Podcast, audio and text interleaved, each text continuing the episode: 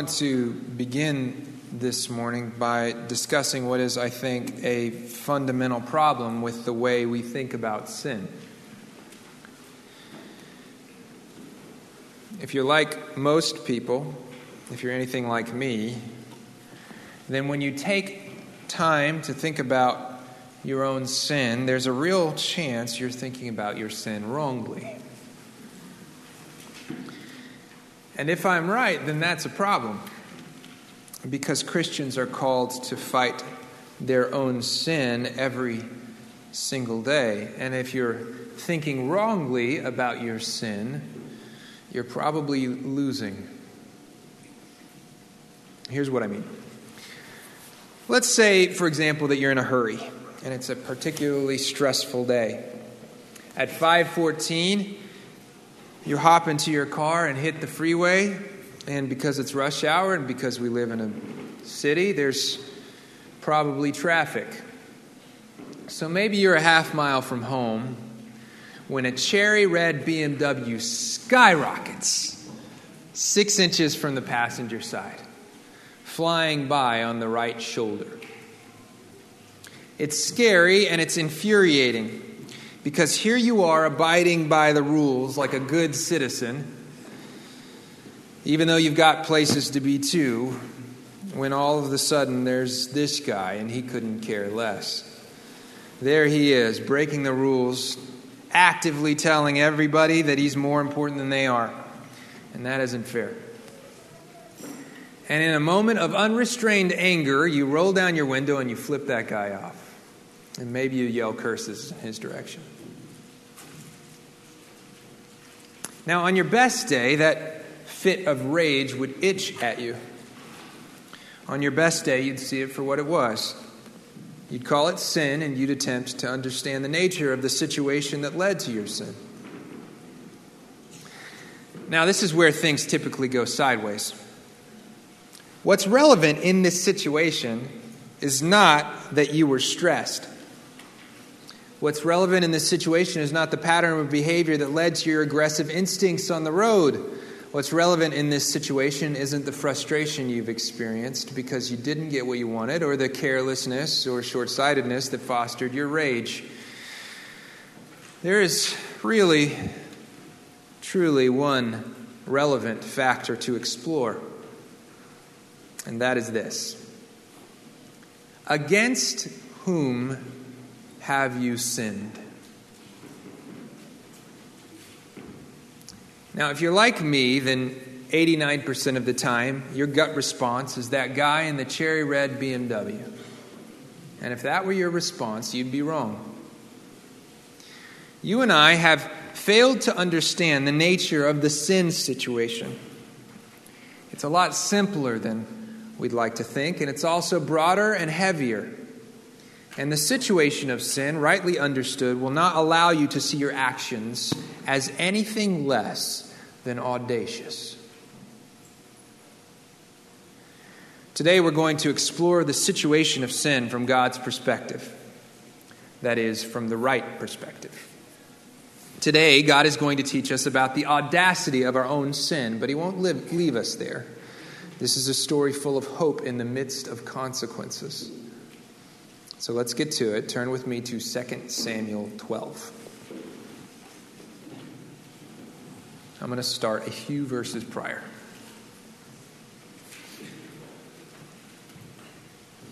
Go ahead and read with me.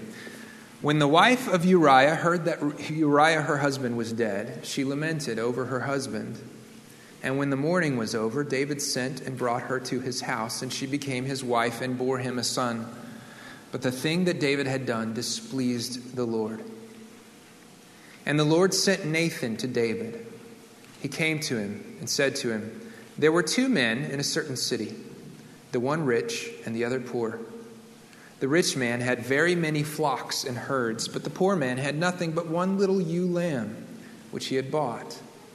And he brought it up, and it grew up with him and with his children. He used to eat his morsel and drink from his cup and lie in his arms, and it was like a daughter to him. Now there came a traveler to the rich man, and he was unwilling to take one of his own flock or herd to prepare for the guest who had come to him. But he took the poor man's lamb and prepared it for the man who had come to him. Then David's anger was greatly kindled against the man. And he said to Nathan, "As the Lord lives, the man who has done this deserves to die. And he shall restore the lamb fourfold because he did this thing and because he had no pity." Nathan said to David, "You are the man. Thus says the Lord, the God of Israel, I anointed you king over Israel, and I delivered you out of the hand of Saul, and I gave you your master's house and your master's wives into your arms, and gave you the house of Israel and of Judah. And if this were too little, I would add to you as much more. Why have you despised the word of the Lord to do what is evil in his sight? You have struck down Uriah the Hittite with the sword and have taken his wife to be your wife and have killed him with the sword of the Ammonites. Now, therefore, the sword shall never depart from your house because you have despised me and have taken the wife of Uriah the Hittite to be your wife. Thus says the Lord, behold, I will raise up evil against you out of your own house, and I will take your wives before your eyes and give them to your neighbor, and he shall lie with your wives in the sight of the sun. For you did it secretly, but I will do this thing before all Israel and before the sun." David said to Nathan, "I have sinned against the Lord." And Nathan said to David, "The Lord also has put away your sin. You shall not die. Nevertheless, because by this deed you have utterly scorned the Lord, the child who is born to you shall die." Then Nathan went to his house. And the Lord afflicted the child that Uriah's wife bore to David, and he became sick. David therefore sought God on behalf of the child, and David fasted and went in and lay all night on the ground. And the elders of the house stood beside him to raise him up from the ground, but he would not, nor would he eat food with them. On the seventh day, the child died. And the servants of David were afraid to tell him that the child was dead. For they said, "Behold, when the child was alive, we spoke to him, and he did not listen to us. How then can we say to him that the child is dead? He may do himself some harm." But when David saw that his servants were whispering together, David understood that the child was dead. And David said to his servants, "Is the child dead?" They said, "He is dead." Then David arose from the earth and washed and anointed himself and changed his clothes. And he went into the house of the Lord and worshipped. He then went to his own house. And when asked, they set food before him and he ate. Then his servants said to him, "What is this thing that you have done? You fasted and wept for the child while he was yet alive. But when the child died, you rose and ate food." He said, "While the child was still alive, I fasted and wept. For I said, who knows whether the Lord will be gracious to me, that the child may live. But now he is dead. Why should I fast? Can I bring him back again? I shall go to him, but he will not return to me." Okay, maybe best at this point to take a deep breath and exhale slowly, because what we've just read is heavy, and if it isn't weighing on you, it should. Sometimes the scriptures place us in dark valleys like this one to teach us important truths. A lot of people avoid passages like this because they're hard to read and even harder to think about. But if you're willing to dwell in this valley, you'll be better prepared for the kingdom. That's what we're going to do this morning. I know this may seem like a relatively simple story, but there's actually a ton going on in this chapter, so I want to take it in parts. This chapter begins with David seated on his throne, pretending as if all is well. But we know, don't we? We know what the people of Israel don't know. We know that not long ago David saw a woman bathing, and though he knew she was the bride of his dear friend, the daughter of an honored warrior, the granddaughter of his closest advisor, David sent for her, and he took her, and then he sent her away. And that would have been the end of it, except God in his mercy doesn't let things like that stay quiet. Bathsheba, the wife of Uriah the Hittite, is now pregnant with David's child. And this is when David begins to panic. He desperately attempts to engineer a solution that would conceal his sin. Every effort fails. And finally, in his darkest hour, David sends Uriah away to his death on the front lines of battle, carrying his own notice of execution. That's where our passage picks up. David makes a widow and then marries her so that no one will know his guilt. He should have known better. Reflect for a moment on the irony of David's secrets. Here he is smugly seated on his throne, the same poet whose imagination crafted these lyrics. Where shall I go from your spirit? Or where shall I flee from your presence? If I ascend to heaven, you are there. If I make my bed in Sheol, you are there. If I take the wings of the morning and dwell in the uttermost parts of the sea, even there your hand shall lead me, and your right hand shall hold me. If I say, surely the darkness shall cover me, and the light about me be night, even the darkness is not dark to you, for night is bright as the day, for darkness is as light with you. How does this man believe he can hide anything? He can't. The Lord has seen all, and he's angry. So God sends Nathan, the prophet of the Lord, to tell David a story. I want you to close your eyes and listen to these words. There were two men in a certain city, one rich and the other poor. The rich man had very many flocks and herds. But the poor man had nothing but one little ewe lamb, which he had bought, and he brought it up, and he grew up with him, and is with his children. He used to eat of his morsel and drink from his cup and lie in his arms. It was like a daughter to him.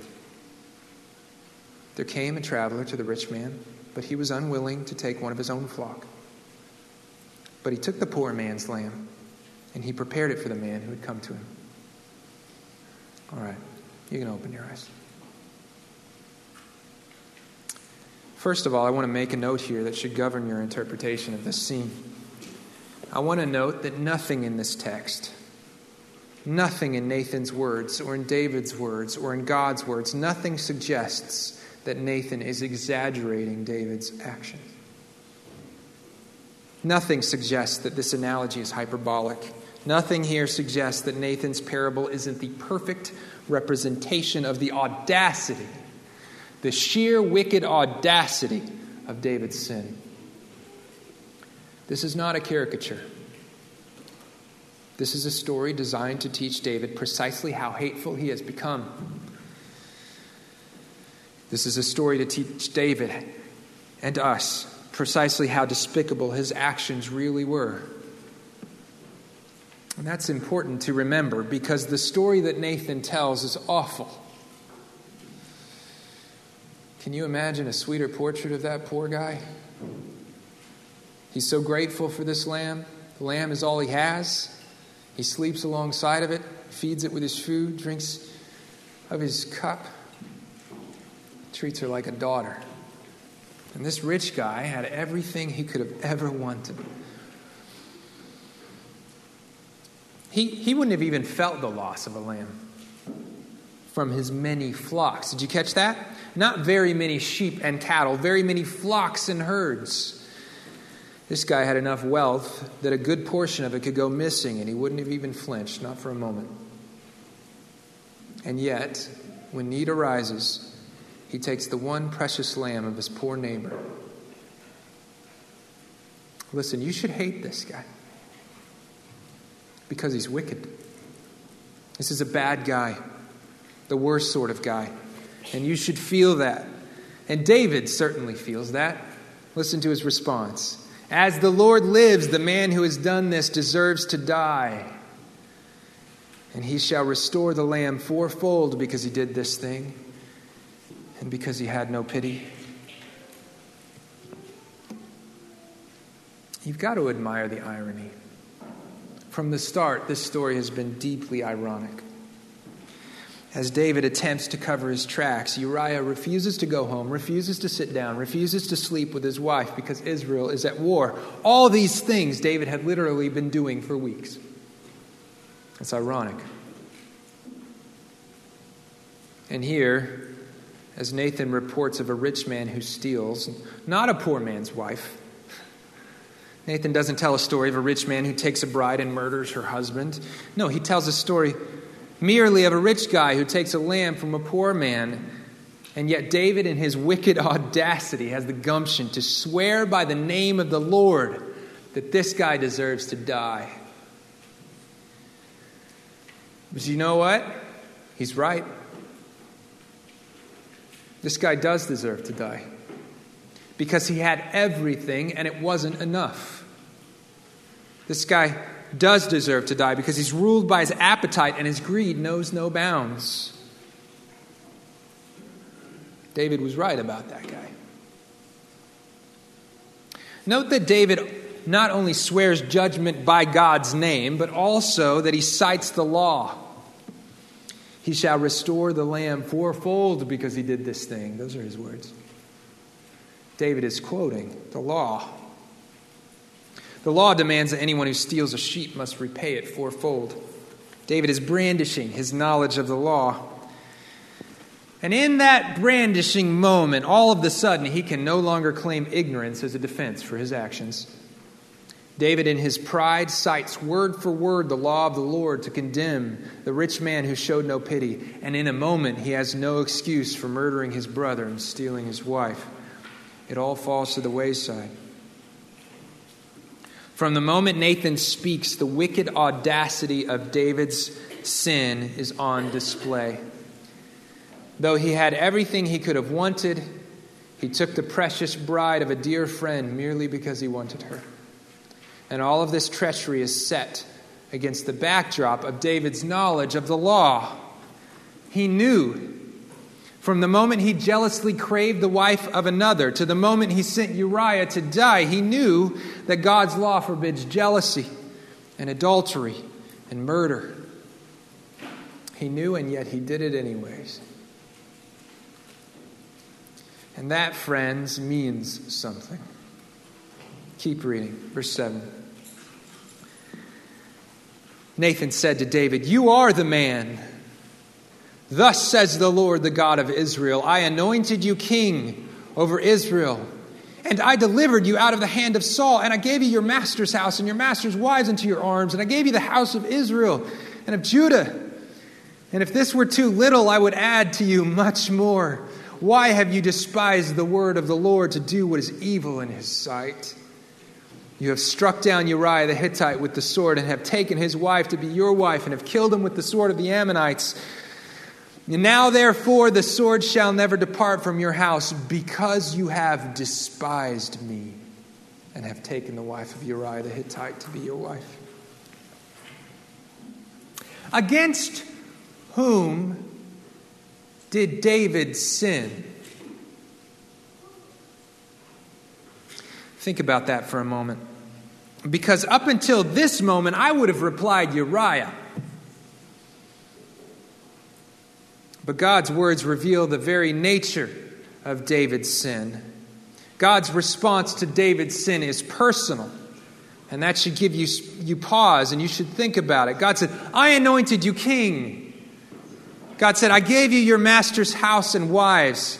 God says, "If this were too little, I would have added much more." In a word, God says, "David, I gave you everything you could have possibly needed. I took you from the shepherd's fields and I placed you on the throne. And I gave you the house of Israel and I gave you brides from among the daughters of Israel. You were rich beyond imagining. You came from the least of the houses of Israel, and I gave you everything. I did that for you, David." And then listen to God's judgment against David's sin. "Therefore, the sword shall never depart from your house because you have despised me." Against whom did David sin? There's a song written about this story. Psalm 51 records David's response to God after hearing the words of this rebuke. And one aspect of this response has always troubled me. David says, "Have mercy on me, O God, According to your steadfast love, according to your abundant mercy, blot out my transgressions. Wash me thoroughly from my iniquity and cleanse me from my sin. For I know my transgressions and my sin is ever before you. Against you, you only have I sinned and done what is evil in your sight, so that you might be justified in your words and blameless in your judgment. David says, against you, you only have I sinned. And I'm like, that's not true. Bro, you killed a guy. And you took his wife. You sinned against him, at least. Against his wife, at least. And you also sinned against the people of Israel, right? Because the sword of their enemies will always be a threat to their peace. All because you sinned. You can't say that, right? You can't say, I've sinned against you, God, you only. So what's going on here? Is David confused? I don't think so. In fact, I think we lack a distinction that David is making here.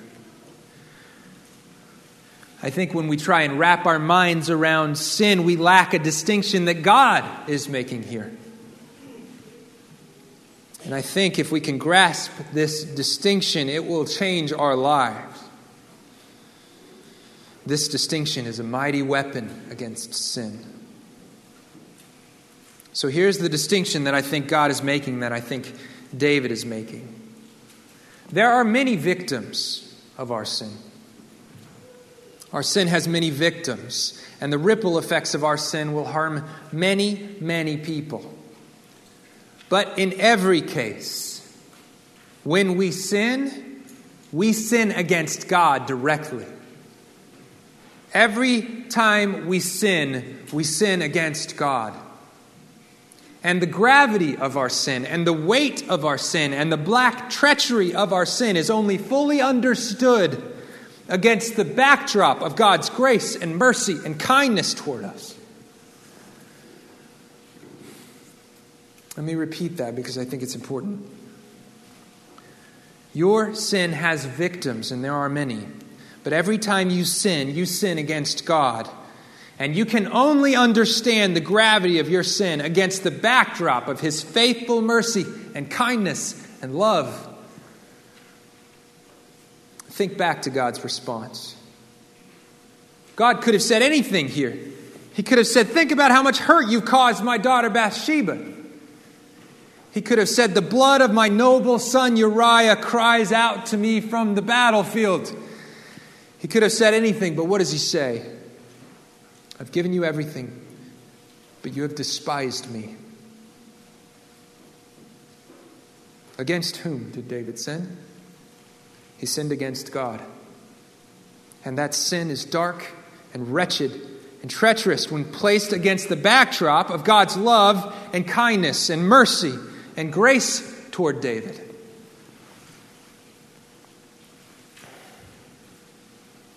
God first addresses the core of David's sin. David has sinned against God. David's sin was an active, tangible demonstration that he has despised God's word and that he has despised God himself. But God doesn't stop there. He doesn't stop there. He lets David know that his sin has victims and that David's sin causes ripple effects of suffering that will last for generations. Keep reading. Now, therefore, the sword shall never depart from your house, because you have despised me and taken the wife of Uriah the Hittite to be your wife. Thus says the Lord, behold, I will raise up evil against you out of your own house. And I will take your wives before your eyes and give them to your neighbor, and he shall lie with your wives in the sight of the sun, for you did it secretly. But I will do this thing before all Israel and before the sun. The first, the most immediate victims of David's sin are clear. Uriah the Hittite, whose blood was spilt by the sword of the Ammonites, is in the grave because David despised God. And Bathsheba, the widow, her life will never be the same. Notice that even though David was already married to Bathsheba at this point, notice that God doesn't refer to her as his wife. You have taken the wife of Uriah the Hittite. There's a dialogue unfolding in evangelical America right now about the nature of David's relationship with Bathsheba. For years, and this is very unfortunate, but for years Christian teachers and preachers taught that David's actions were a response to Bathsheba's seduction of David. You need to know, guys, that there's absolutely nothing in the text to support this. Bathsheba was doing what every sister of Israel had to do in order to keep the law of the Lord. She was bathing in the privacy of her home. That David palace happened to overlook all of the roofs of Israel in Jerusalem. That David's palace happened to overlook the homes of Jerusalem, upon the top of which women must have been bathing regularly, and that David happened to be wandering on his roof, looking out on the roofs of his people while their husbands were out on the battlefields fighting for freedom. This is an indictment against David's character, not Bathsheba's. Bathsheba wasn't doing anything wrong. She wasn't flirting. She wasn't exotically enticing the king. She was fulfilling the law's requirements. That's as much as the text says. Anyway, for a long time, men preached this passage as if Bathsheba were actively tempting David. We don't know that. It's not in the Bible. But recently, someone has made the claim that the text of Samuel explicitly calls what happened between David and Bathsheba rape. A lot of people are upset about this claim because the text of Scripture doesn't explicitly call what happens between David and Bathsheba rape. Look, wherever you land here, one thing is clear. David demanded her presence in the king's chambers. And the text says he took her. Now, whether or not this is rape, everyone must admit that there is a level of pressure that Bathsheba must have felt palpably. Because what happens if she says no? What the text of Samuel clearly does demonstrate is that Bathsheba is a victim of David's sin. She lost her husband. She lost her family. Her life was radically shifted by the whims of an adulterous king. David's sin has victims, the most immediate of whom are Uriah, who was slaughtered on the battlefield, and his wife, the widow. But these are merely the first of legions of victims. God says the sword will never depart from your house. Do you know what that means? Your house? It means the dynasty. It means that enemies will always hunt the dynasty of David. It means that there will never again be lasting peace among the sons of Israel under the dynasty of David. It means that from that day until Israel finally falls, the sons and daughters of Israel will have a sword and sling at their hip, always ready for the bloodlust of the nations. Generation upon generation of lost lives. Generation upon generation of fallen sons. These are the victims of David's sin. And more immediately, the house of David will be divided. What David has done to Uriah will be done to David publicly.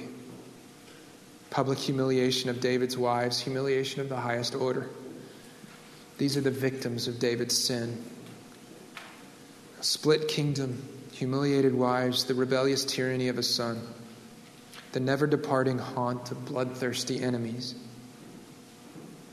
David sinned against God, but the victims of his sin are countless. So it is with you and I. Keep reading. Verse 13.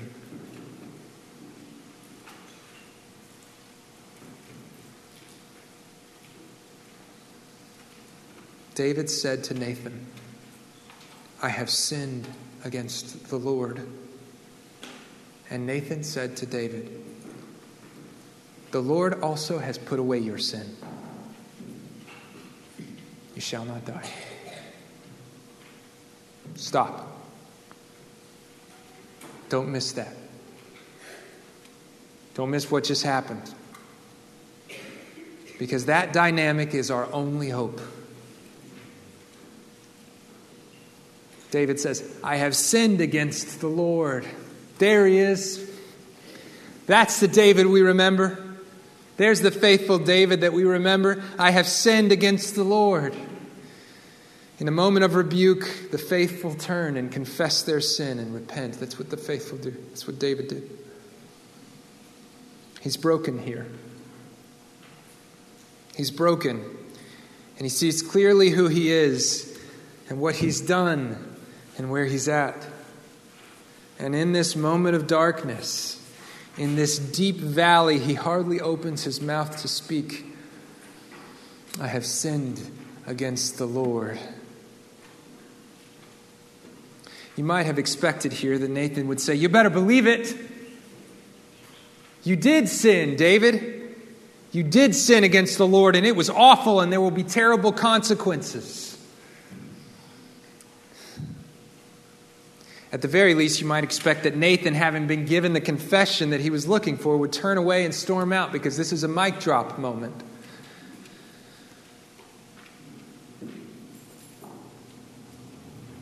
But notice that David is barely able to finish his sentence. He can hardly finish the words, I have sinned against the Lord, when Nathan interrupts, the Lord also has put away your sin. What sort of mercy is this? What sort of grace is on display here? In the face of months of orchestrated sin, in the face of adultery and lies and execution orders and the death of innocent men, in the face of a ruinous cover-up that must have taken months, David merely whispers the words, I have sinned against the Lord, and God is ready to forgive. That's what God is like. That's what our Lord is like. Look, you may have wrecked your life and ruined the lives of countless others, but you need only repent, and in less than a moment you stand forgiven. The Lord has put away your sin. Breathtaking mercy. Breathtaking mercy. But how? Think about that. How? How can a just God simply put away David's sin, especially sin like this?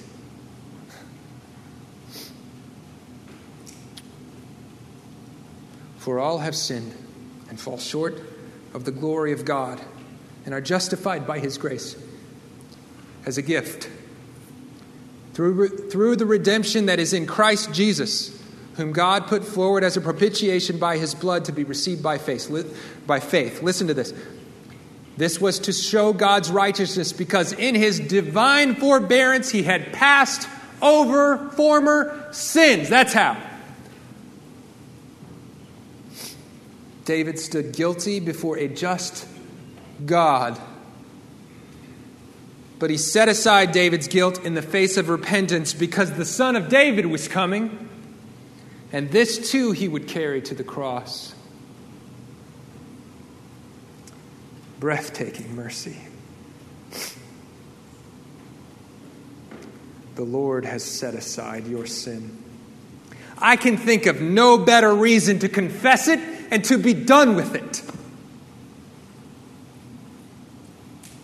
Confess your, I'm talking to you. Confess your sin and be done with it. The Lord stands ready to set it aside by the blood of the cross. Just like David, you sit there guilty. And the word of the Lord convicts you of your guilt. You are that man. Yet you need only whisper the words, I have sinned against the Lord, and He stands ready to set that sin aside by the spent blood of the Son of David. Amen. Amen. In a moment, David's guilt is resolved. In a moment, David's condemnation is dismissed. Nevertheless, sin has consequences. The Lord afflicted the child that Uriah's wife bore to David, and he became sick. David therefore sought God on behalf of the child, and David fasted and went in and lay all night on the ground. And the elders of the house stood beside him to raise him up from the ground, but he would not, nor would he eat food with them. On the seventh day the child died, and the servants of David were afraid to tell him that the child was dead. For they said, "Behold, while the child was yet alive, we spoke to him, and he did not listen to us. How then can we say to him that the child is dead? He may do himself some harm." But when David saw that his servants were whispering, David understood. Then David arose from the earth. David said to his servants, "Is the child dead?" And they said, "Yes, he is dead." Then David arose from the earth and washed and anointed himself and changed his clothes. And he went into the house of the Lord and worshipped. He then went to his own house. And when he asked, they set food before him, and he ate. Then the servants said to him, "What is this thing that you have done? You fasted and wept for the child while he was alive. But when the child died, you arose and ate food." He said, "While the child was still alive, I fasted and wept. For I said, who knows whether the Lord will be gracious to me, that the child may live? But now he is dead. Why should I fast? Can I bring him back again? I shall go to him, but he will not return to me."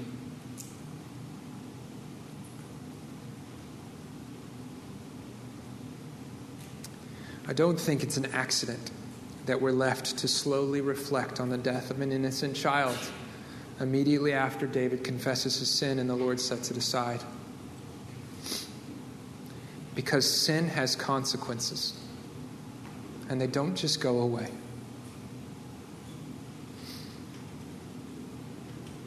From the moment of his repentance, David does everything right. He humbles himself before the Lord, and he fasts before the Lord in sorrow, and he pleads with the life. He pleads with the Lord for the life of his newborn son. Nevertheless, the child dies. An innocent child dies because of the sin of David. People, consequences don't just go away. That's not what forgiveness means. The consequences of sin are deadly and devastating, and they don't just go away.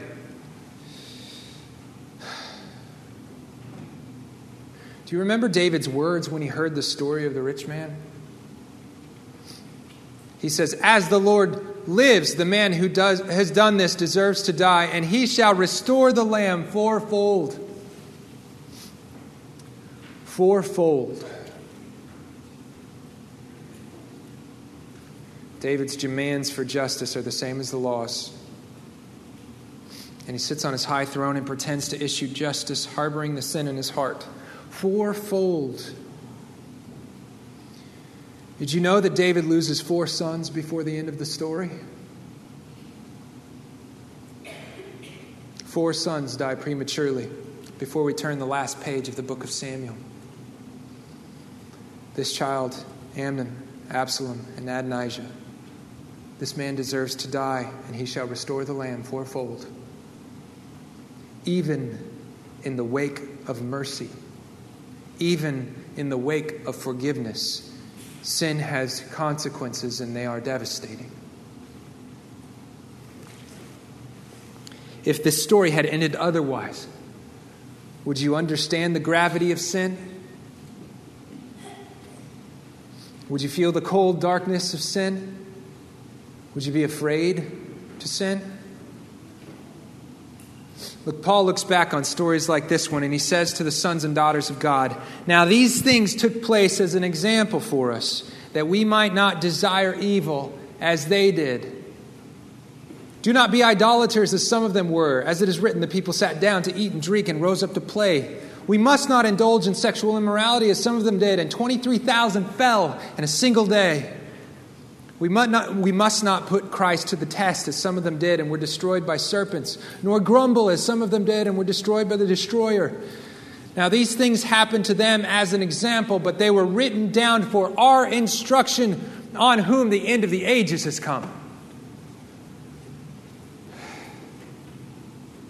So that we might not desire evil as he did.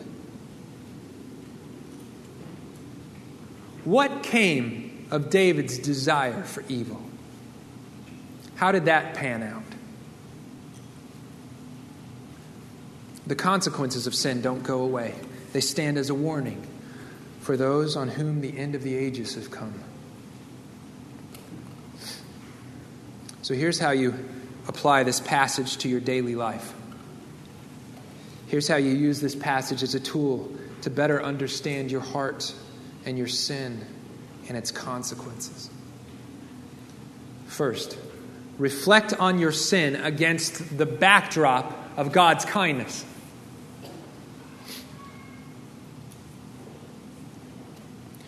It's easy to do otherwise, by the way. I feel a lot more justified in my sin when reflecting on the sin of others. Do you understand? It's a lot easier to feel good about being in sin when reflecting on the sin of others. That is not your call. When you sin against God. Sure, there are victims, sometimes immediate victims of your sin, and you owe them an apology and you owe them restitution. But you sinned against God. And you'll never understand the wicked audacity of that sin until you place it against the backdrop of God's kind provision.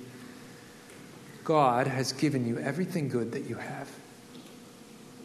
Every meal enjoyed, every bill paid, every night of shelter, every friend, every relationship. These are the gifts of a God whose love and mercy and kindness and grace are poured out on you. You won't understand your sin. You won't take your sin seriously. You won't fight and wrestle and kill your sin until you wrap your mind around the wicked audacity of the thing against the backdrop of God's kindness.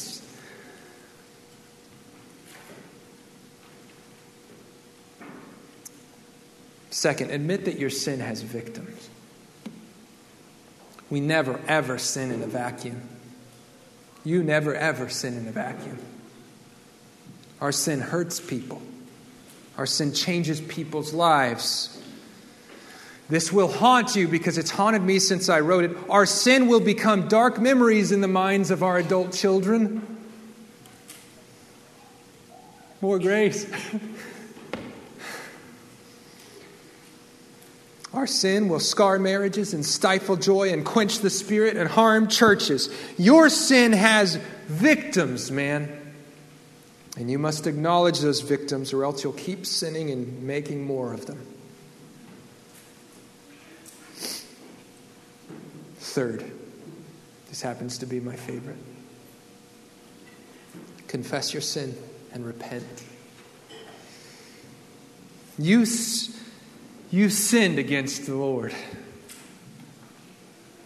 He stands ready to forgive. He's there, ready. You can't barely finish your sentence without hearing the word of pardon on your behalf. The blood of the Son of David is working for you. The Lord is ready to set aside your sin. Do it now. Confess your sin and repent. We're about to take the table. Perfect opportunity. You can kill that sin right now. If only you'd see it for what it is and confess it. I've sinned against the Lord. 1 John 1:9. If we confess our sins, He is faithful and just to forgive us our sins and to cleanse us from all unrighteousness. Amen? That's it. The Lord stands ready to set aside your sin by the blood of Jesus and to cleanse you from all unrighteousness. Confess it, brother. Confess it, sister. And be done with your sin forever.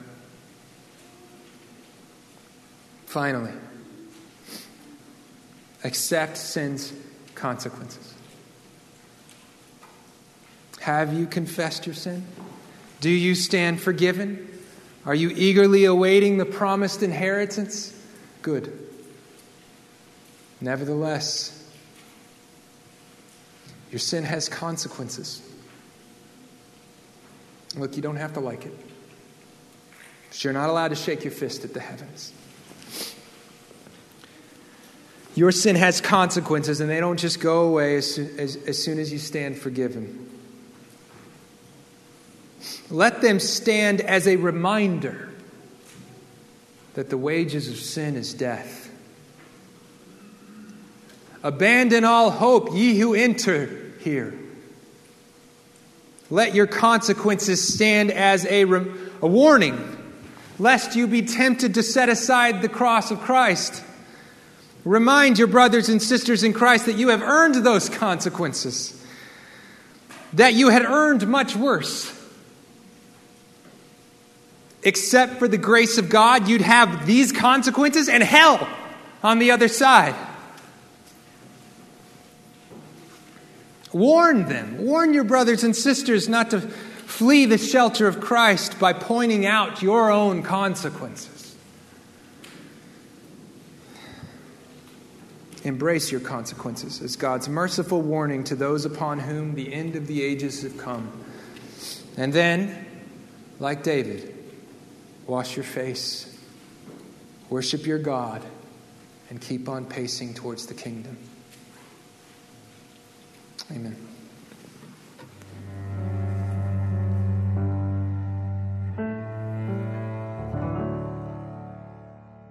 This podcast is brought to you by Redeemer Church, a community of believers in Fort Worth, Texas, committed to equipping God's people to delight in God's glory and declare that glory to our neighbors and the nations. For more information, visit our website at redeemerfortworth.org.